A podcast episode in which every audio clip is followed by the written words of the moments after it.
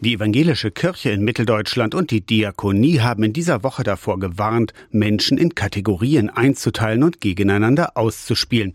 Jeder Mensch habe den gleichen Wert und besitze die gleiche Würde, betonte Christoph Stolte, Vorstandsvorsitzender der Diakonie Mitteldeutschland beim jährlichen Pressegespräch zum Jahresbeginn. Unser Menschenbild von dem wir als Diakonie stehen und was wir auch allen unseren Beschäftigten kommunizieren, ist die Gleichwertigkeit aller Menschen und die unverlierbare, aber auch verletzbare Würde.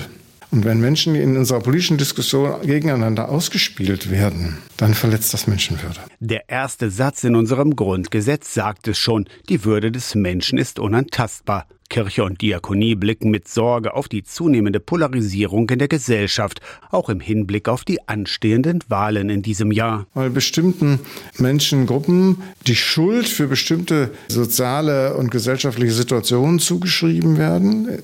Da stehen als erster die Flüchtlinge sind an allem schuld, was absoluter Unsinn ist. Menschen können nicht gegenseitig gewertet werden danach, was sie für eine Kultur, eine Religion oder Nationalität haben.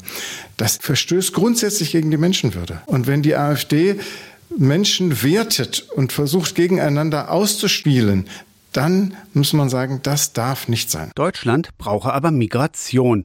Den Arbeitskräftemangel könne das Land alleine kaum bewältigen, warnt Diakoniechef Stolte. Es geht darum, auch Menschen in den Ländern anzuwerben, wo sie keine berufliche Chance haben und nicht dort anzuwerben, wo sie dringend selber gebraucht werden. Wenn wir nicht weiterhin viele Menschen auch anderer Kulturen hier integrieren und ein einwanderungsoffenes Land bleiben, werden wir in Deutschland auch uns wirtschaftlich nicht weiterkommen. Die Wirtschaft, auch wir im sozialen Bereich sind auf viele Menschen angewiesen, die aus anderen Ländern kommen und bei uns arbeiten. Aus der Kirchenredaktion Torsten Kessler.